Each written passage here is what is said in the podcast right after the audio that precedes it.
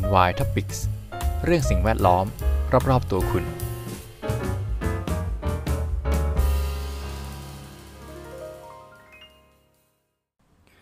สวัสดีครับ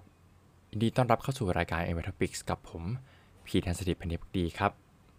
วันนี้มีบทความยาวนิดนึงนะครับ เป็นเรื่องเกี่ยวกับความขัดแย้งของการใช้ไม้อัด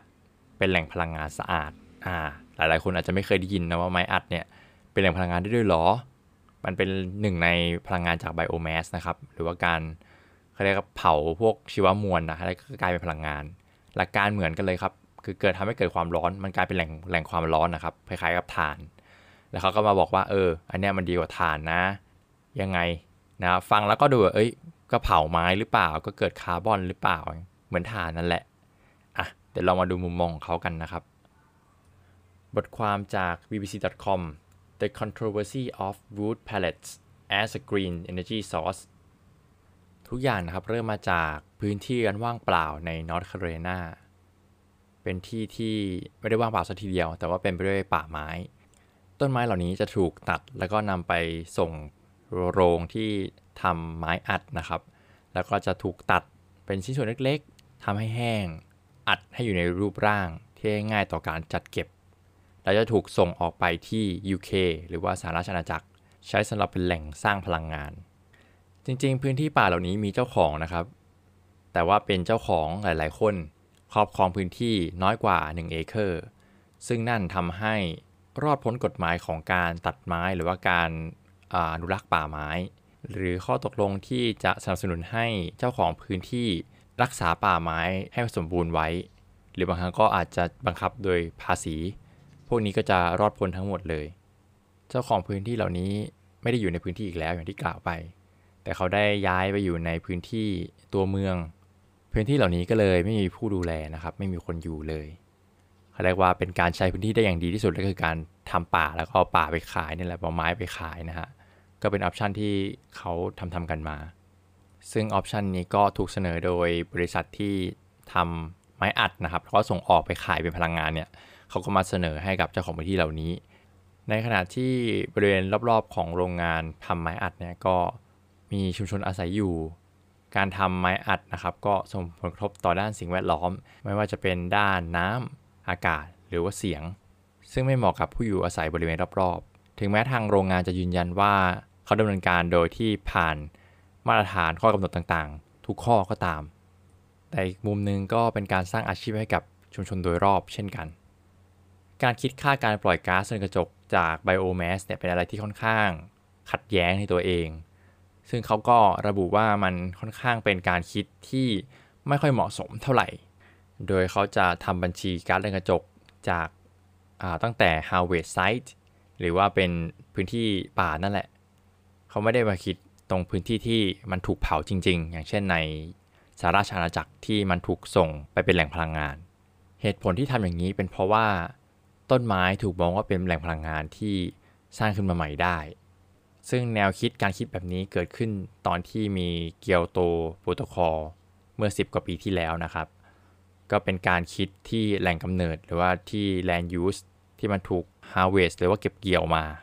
ไม่ใช่ที่ที่มันถูกใช้ไปนะครับ เพื่อเป็นการหลีกเลี่ยงการ double count หรือว่านับซ้ำเขาก็มองว่าการคิดแบบนี้ไม่ได้เป็นไปตามหลักการวิทยาศาสตร์ แต่เกิดขึ้นเนื่องจากมีการเมืองมาเกี่ยวข้อง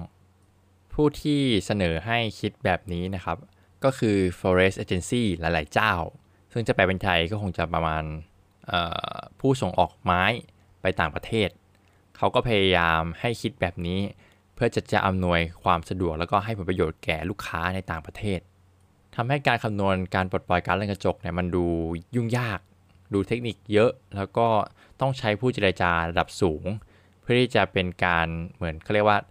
ไม่ต้องยุ่งครับ เดี๋ยวจัดการเอง แล้วก็คิดกฎกันมาแบบให้ตัวเองได้เปรียบ ให้ตัวเองได้ผลประโยชน์เนี่ยครับ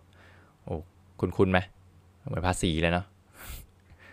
ซึ่งในประเทศสหรัฐอเมริกาเองเนี่ยไม่ได้มีการใช้ไม้อัดเป็นแหล่งพลังงานเลยนะครับ ส่งออกอย่างเดียว อาจจะมีนะครับแต่ว่าน้อยมาก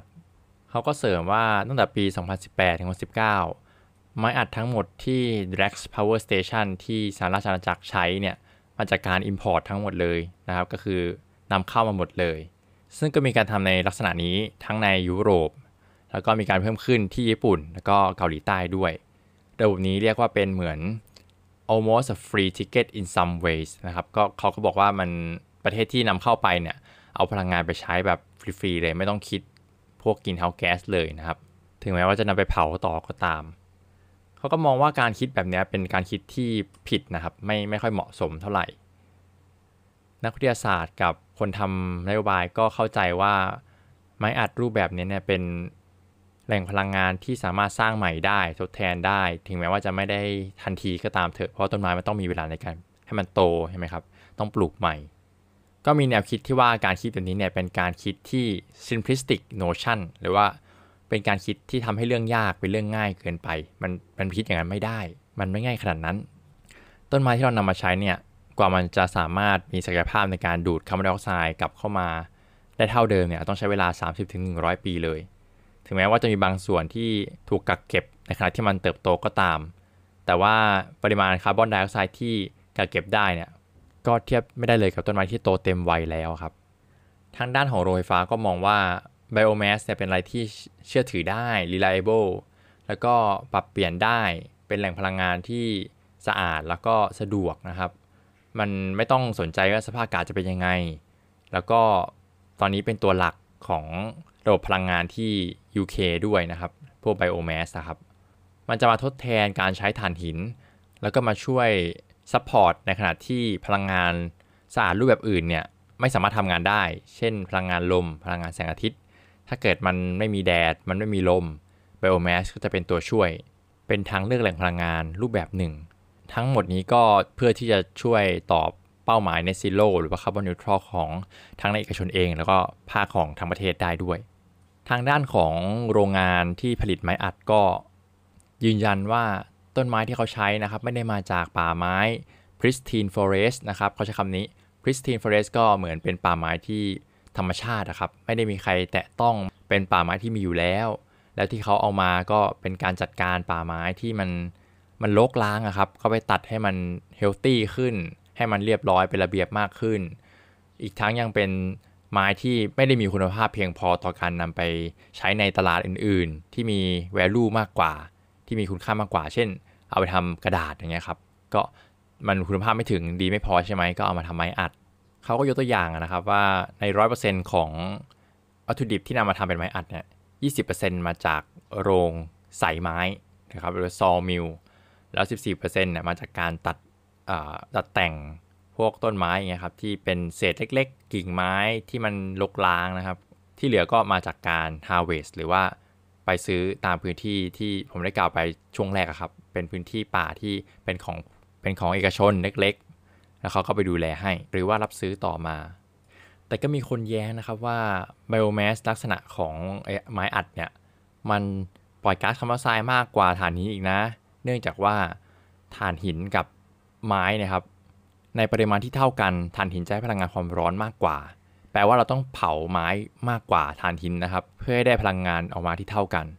ซึ่งก็อาจจะแปลงเป็น carbon emission ที่มากกว่าด้วยซ้ำไป ทางด้านของนักวิจัยนะครับ ก็บอกว่าเขารู้นะครับว่า